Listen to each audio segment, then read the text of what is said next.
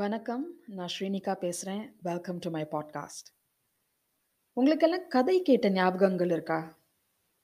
எனக்கு நிறைய இருக்குது. நான் சின்ன குழந்தையாக இருந்தப்ப எங்கள் அம்மா என்னை மெத்தையில் படுக்க வச்சு தட்டி கொடுத்து அன்பாக அமைதியாக கதை சொல்லி தூங்க வைப்பாங்க. கொஞ்சம் வளர்ந்ததுக்கப்புறம் ஐயோ எனக்கு போர் அடிக்குது அப்படின்னு சொல்லும் போதெல்லாம் என் பாட்டி என்னை பக்கத்தில் உட்கார வச்சு பயங்கரமான பூதங்களும் அற்புதமான தேவதைகளும் கொண்ட கதை சொல்லுவாங்க. இன்னும் வளர்ந்து ஹாஸ்டலில் சேர்ந்து படிச்சுட்டு இருந்தப்போ நாங்கள் நாலஞ்சு ஃப்ரெண்ட்ஸ் எல்லாம் சேர்ந்து நைட்டு நேரம் ரூமோட கதவு ஜன்னலெல்லாம் சாத்தி லைட்டெல்லாம் ஆஃப் பண்ணி ஒரே ஒரு மெழுகுவத்தி மட்டும் எரிய விட்டு அதை சுற்றி உக்காந்து திகிலூட்டும் பேய் கதைகள் சொல்லி டைம் பாஸ் பண்ணுவோம். என்னதான் கதை புத்தகங்கள் படித்தாலும் சினிமா வெப் சீரீஸ்னு பார்த்தாலும் ஒருத்தங்க கதை சொல்லி கேட்குறதோட சுவாரஸ்யமே தனி தான். அதை தான் இன்னைக்கு நானும் செய்ய போகிறேன். உங்கள் எல்லாருக்கும் கதை சொல்ல போகிறேன். ஒன்று இல்லை, நாலு கதைகள் from the famous Aesop's fables, Aesop கதைகள். சுமார் ரெண்டாயிரத்தி அறநூறு வருஷங்களுக்கு முன்னால் கிரேக்க நாட்டில் வாழ்ந்துட்டு வந்த ஈசாப் அப்படின்றவர் சொன்ன கதைகளை தான் பின்னால ஈசோபிகா அல்லது ஈசாப்ஸ் ஃபேபிள்ஸ்னு தொகுத்து வழங்கினாங்க.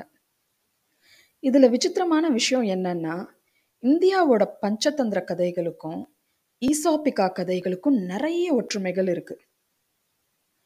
ஒருவேளை பழங்காலத்தில் இந்தியாவும் கிரேக்க நாடும் பண்டமாற்றம் செஞ்சு கொண்ட மாதிரி கதைகளையும் பகிர்ந்துக்கிட்டாங்களோ அப்படின்ற ஒரு கருத்தும் நிலவுது. சரி, இப்போ நம்ம கதைக்கு வருவோம். நான் உங்களுக்கு சொல்ல போகிற முதல் கதையோட பேர் கொக்கும் குள்ள நரியும். ஒரு அடர்ந்த காடு. அந்த காட்டில் பலவிதமான விலங்குகளும் பறவைகளும் பூச்சிகளும் வாழ்ந்து வந்துச்சு. அப்பேற்பட்ட காட்டில் ரெண்டு நண்பர்கள் இருந்தாங்க. அவங்க தான் கொக்கும் குள்ள நரியும். ஒரு நாள் இந்த குள்ள நரி என்ன செஞ்சது, தன்னோட நண்பன் கொக்கிக்கிட்ட போய், கொக் கொக், நீ தான் என்னோட பெஸ்ட் ஃப்ரெண்ட், எனக்கு உன்னை ரொம்ப பிடிக்கும், உன்னை மாதிரி ஒரு நல்ல நண்பன் கிடைக்கிறதுக்கு நான் எவ்வளோ கொடுத்து வச்சிருக்கணும் தெரியுமா, நம்ம நட்பை பாராட்டும் விதமாக நான் இன்னைக்கு ராத்திரி உனக்கு ஒரு விருந்து கொடுக்கலான்னு இருக்கேன், நீ கண்டிப்பாக என் வீட்டுக்கு சாப்பிட வரணும் அப்படின்னு ஒரு அழைப்பு விடுத்தது. கொக்கு இதை எதிர்பார்க்கவே இல்லை. அதனால அதுக்கு ஒரே சந்தோஷம்.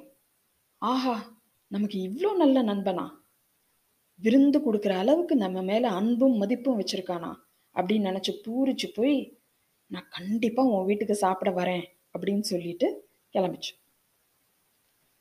சாயந்தரமும் ஆச்சு.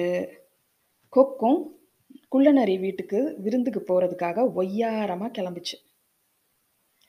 நரி வீட்டை நெருங்கின உடனேயே நெய் வாசம் மூக்க தொலைச்சுது. ஆஹா, நம்ம நண்பன் நமக்காக என்ன விருந்து செஞ்சு வச்சிருக்கானோ தெரியலையே அப்படின்னு ஆர்வமா போய் நரி வீட்டு கதவை தட்டுச்சு. கதவை திறந்த நரியும் ரொம்ப ஆடம்பரமா, ஆஹா வா நண்பா வா, உனக்காக தான் நான் காத்துக்கிட்டு இருந்தேன், நான் உனக்காக அற்புதமான பால் பாயாசம் செஞ்சு வச்சிருக்கேன் தெரியுமா, அப்படி ஒரு பாயாசத்தை நீ உன் வாழ்க்கையில சாப்பிட்டு இருக்க மாட்ட, வா வந்து உக்காரு அப்படின்னு சொல்லி உள்ள இருந்து ரெண்டு கிண்ணம் ஃபுல்லா பாயாசம் கொண்டு வந்து ஒன்று கொக்கு முன்னால் வச்சுது, இன்னொன்று தான் முன்னால் வச்சுக்கிட்டு, சாப்பிடு நண்பா, என் கையால் உனக்கு செஞ்சுருக்கேன் அப்படின்னு சொன்னிச்சு. கொக்கு ரொம்ப ஆசையாக பாயாசத்தை பார்த்துது. அப்படியே அந்த வெண்ணிலாவை கிண்டி ஊத்துன மாதிரி வெள்ளை வெளியேறுன்னு இருந்தது பால் பாயாசம். சேமியாவும் ஜவ்வரிசியும் மிதக்க அங்கங்க குங்குமப்பூ துகள்கள் பாயாசத்துக்கு மேலும் அழகூட்டுச்சு. நெய்யில வறுத்து போட்ட முந்திரி பருப்போ கொக்கை பார்த்து சிரிக்கிற மாதிரியே இருந்தது. என்னை சாப்பிடு சாப்பிடுன்னு சொல்ற மாதிரியே இருந்தது. உடனே கொக்கு ரொம்ப ஆசையா தன்னோட அழக பாயாசத்துல விட்டுது. டொக் டொக் அப்படின்ற சத்தம் தான் கேட்டுது. என்னன்னு பார்த்தா தன்னோட நீளமான அழக முழுசா பாத்திரத்துக்குள்ள விட்டு பாயசத்தை உறிஞ்சு சாப்பிடக்கூடிய அளவுக்கு கிண்ணத்துக்கு ஆழம் பத்தலை. தன் அழகோட முனை மட்டும்தான் பாயாசத்துல நனைஞ்சிருந்தது. சரி, நம்ம தலையை கொஞ்சம் சைடா சாச்சு நாக்கை கொஞ்சம் வெளியே நீட்டி சாப்பிட்டு பார்ப்போம் அப்படின்னு சொல்லி முயற்சி பண்ணி பார்த்தது. பார்க்கறதுக்கு கொஞ்சம் கோமாளித்தனமாக இருந்தாலும் பாயசத்தை சாப்பிடலாமே அப்படின்னு நினச்சிட்டு செஞ்சு பார்த்தது. ஆனால் முடியலை. சரி பரவாயில்ல விடு, இந்த கிண்ணத்தை நம்மளோட ரெக்கையால் பிடிச்சு அப்படியே நேராக வாய்க்குள்ளே ஊற்றிக்குவோம் அப்படின்னு நினச்சி கிண்ணத்தை தூக்கி ஊற்றுச்சு. பாயசம் வாய்க்குள்ளே போச்சோ இல்லையோ உடம்பெல்லாம் சிந்தி அசிங்கமாயிடுச்சு. என்னதான் பால் குறுக்கி நெய்யுருக்கி தேன் கலக்கி பாயசம் செஞ்சாலும் அதை வாய்க்குள்ளே போட முடியலையே, அப்புறம் என்ன பிரயோஜனம் அப்படின்னு இழுத்து ஒரு பெருமூச்சு விட்டு இந்த பக்கம் பார்த்தா நமக்குள்ள நரி உலகத்தை பற்றின எந்த கவலையும் இல்லாமல் நாக்க நல்லா வெளியே நீட்டி லப்பு லப்புன்னு பாயாசத்தை சாப்பிட்டுக்கிட்டு இருந்தாப்புல.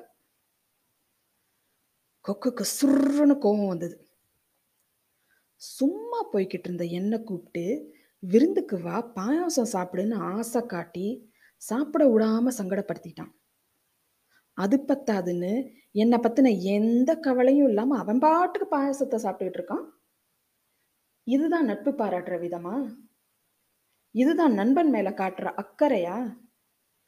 இதுதான் இவன் விருந்தோம்பலுக்கான லட்சணமா அப்படின்னு கோவப்பட்ட கொக்கு கண்டிப்பா இவனுக்கு ஒரு முறையான பாடம் கற்பிக்காம விடக்கூடாதுன்ற முடிவையும் எடுத்தது. உடனே ஏதோ சம்பிரதாயத்துக்காக தான் அழக பாயாசத்துல நினைச்சிட்டு, ஆஹா அருமை, பால் பாயாசம் ரொம்ப அருமையா இருக்கு, இப்படி ஒரு பாயாசத்தை நான் சாப்பிட்டதே இல்லை அப்படின்னு பேச்சுக்காக ரெண்டு வார்த்தையை சொல்லிட்டு, எனக்கு ரொம்ப சந்தோஷமா இருக்கு, எனக்கும் உனக்காக ஏதாவது செய்யணும் போல இருக்கு, நாளைக்கு மதியம் நீ என் வீட்டுக்கு சாப்பிட வர அப்படின்னு சொல்லி ஒத்த காலில் கொக்கு நின்றுச்சு. இதுல என்ன இருக்கு, வந்துட்டா போச்சு அப்படின்னு நரியும் உடனே ஒத்துக்குச்சு. விருந்துக்கு போய் சாப்பிட்றதுக்கு யாருக்கு தான் கசக்கும்? மறுநாள் காலையில இருந்து ஒரு சொட்டு தண்ணி கூட குடிக்காம இருந்தது நமக்குள்ள நரி. ஏன்னா மதியம் தன் நண்பன் வீட்டுக்கு போய் ஒரு பிடி பிடிக்கணும்ன்ற தீர்மானம். மதியமும் ஆச்சு, நரியும் கொக்கு வீட்டுக்கு கிளம்பிச்சு. பாதி வழியிலேயே மீன் வாசம் குள்ள நரிய சுண்டி இழுத்துது. கண்ணை மூடிக்கிட்டே வாசம் பிடிச்சுக்கிட்டே கொக்கு வீட்டுக்கு போய் சேர்ந்துருச்சு. கதவை திறந்த கொக்கு, வா நண்பா வா, உனக்காக தான் காத்துக்கிட்டு இருந்தேன், வந்து உக்காரு, நான் உனக்காக இஞ்சி பூண்டு பச்சை மிளகா கருவேப்பிலை எல்லாம் போட்டு அமர்க்களமான மீன் வறுவல் செஞ்சுருக்கேன், ஒரு நிமிஷம் இரு கொண்டு வரேன் அப்படின்னு சொல்லி உள்ளே இருந்து ரெண்டு ஜாடியை கொண்டு வந்து வச்சுது. ஒன்று நரிக்கு முன்னால், ஒன்று தனக்கு முன்னால். சாப்பிட்டு பாரு நண்பா, இப்படி ஒரு விருந்தை நீ சாப்பிட்ருக்கவே மாட்ட அப்படின்னு சொல்லி விருந்த ஆரம்பிச்சு வச்சுது. நரிய ரொம்ப ஆர்வமா ஜாடிக்குள்ள வாயை விட்டுது. ஆனா நரியோட வாயோ ரொம்ப சின்னது, ஜாடியோட அடி வரைக்கும் போய் சேரல. ஆனாலும் மீன் வறுவலோட வாசம் எச்சில் ஊற வச்சுது. சரி நம்ம கையை ஜாடிக்குள்ளார விட்டு பார்ப்போம் அப்படின்னு யோசிச்ச நரி கையை உள்ளார விட்டுச்சா, ஆனால் மீனை பிடிச்சு வெளியே இழுக்கிற அளவுக்கு அதுக்கு விரல்கள் வாட்டமாக இல்லை. சரி பரவாயில்ல, நான் ஜாடியை கமுத்து போடுறேன், அப்போ உள்ளே இருக்க மீனெல்லாம் வெளியே வந்து விழும், அதை நான் அப்படியே சாப்பிட்டுக்கிறேன் அப்படின்னு யோசித்த நரி ஜாடியை கமுத்து போட்டுச்சு. ஆனால் ஜாடியோட கழுத்து குறுகலாக இருந்ததுனால எந்த மீனும் வெளியே வந்து விழலை. என்னடா பண்ணுறதுன்னு கடுப்பான நரி இந்த பக்கம் பார்த்தா நம்ம கொக்கு ரொம்ப அழகாக தன்னோட அழகை ஜாடிக்குள்ளே விட்டு கத்திரிக்கோல் மாதிரி விரித்து மீனை பிடிச்சு வெளியே எடுத்து வாயை திறந்து லவக்குன்னு மீனை வாய்க்குள்ளே போட்டு சாப்பிட்டுச்சு. அப்போதான் நரிக்கு நம்மளால் இந்த ஜாடியிலேருந்து சாப்பிடவே முடியாது அப்படின்றது புரிய வந்தது. இப்போ நரிக்கும் சுருன்னு கோபம் வந்தது. ஏய் கொக்கு, சாப்பிட கூப்பிட்டியே, என்னை பற்றி கொஞ்சமாவது யோசிச்சு பார்த்தியா? எனக்கு என்ன உன்ன மாதிரி நீளமான அழகா இருக்குது ஜாடிக்குள்ள விட்டு சாப்பிட்றதுக்கு? ஒரு தட்டுல வச்சு பரிமாற தெரியாது? உன்னை நான் என்னமோன்னு நினைச்சேன், எப்பேற்பட்ட ஆளுன்னு நினைச்சேன். நீ என்னை இப்படி அவமானப்படுத்திட்டியே அப்படின்னு நரி கோவப்பட்டுச்சு.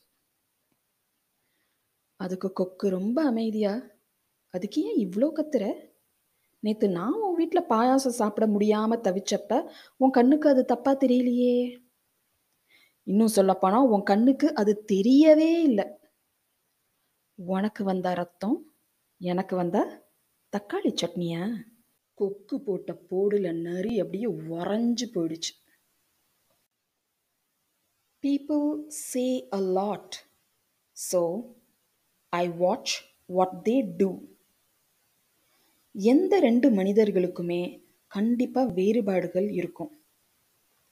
அந்த வேறுபாடுகளுக்கும் இடம் கொடுத்து நம்மளை மதிக்கவும் நேசிக்கவும் தெரிஞ்சவங்க தான் நம்மளோட உண்மையான நண்பர்கள். அதனால மக்கள் எவ்வளோதான் காதுக்கு இனிமையா பேசினாலும் பேசுனதுக்கு ஏற்ற மாதிரி நடந்துக்கிறாங்களான்னு பார்க்கணும். பேச்சுக்கும் செயலுக்கும் வேறுபாடு இருந்தா ஒன்று அவங்களுக்கு விவரம் பத்தலைன்னு அர்த்தம், இல்லை அவங்க நம்ம கிட்ட போலியா நடந்துக்கிறாங்கன்னு அர்த்தம். இது ரெண்டுமே நமக்கு நல்லது விளைவிக்காது. இதோட நம்ம முதல் கதை முடிவுக்கு வந்துருச்சு. உங்களுக்கு இது பிடிச்சிருந்தா லைக், ஷேர் அண்ட் சப்ஸ்கிரைப் பண்ணுங்க. இதே கதையை நீங்கள் ஆங்கிலத்திலையும் ஹிந்திலையும் கூட கேட்கலாம்.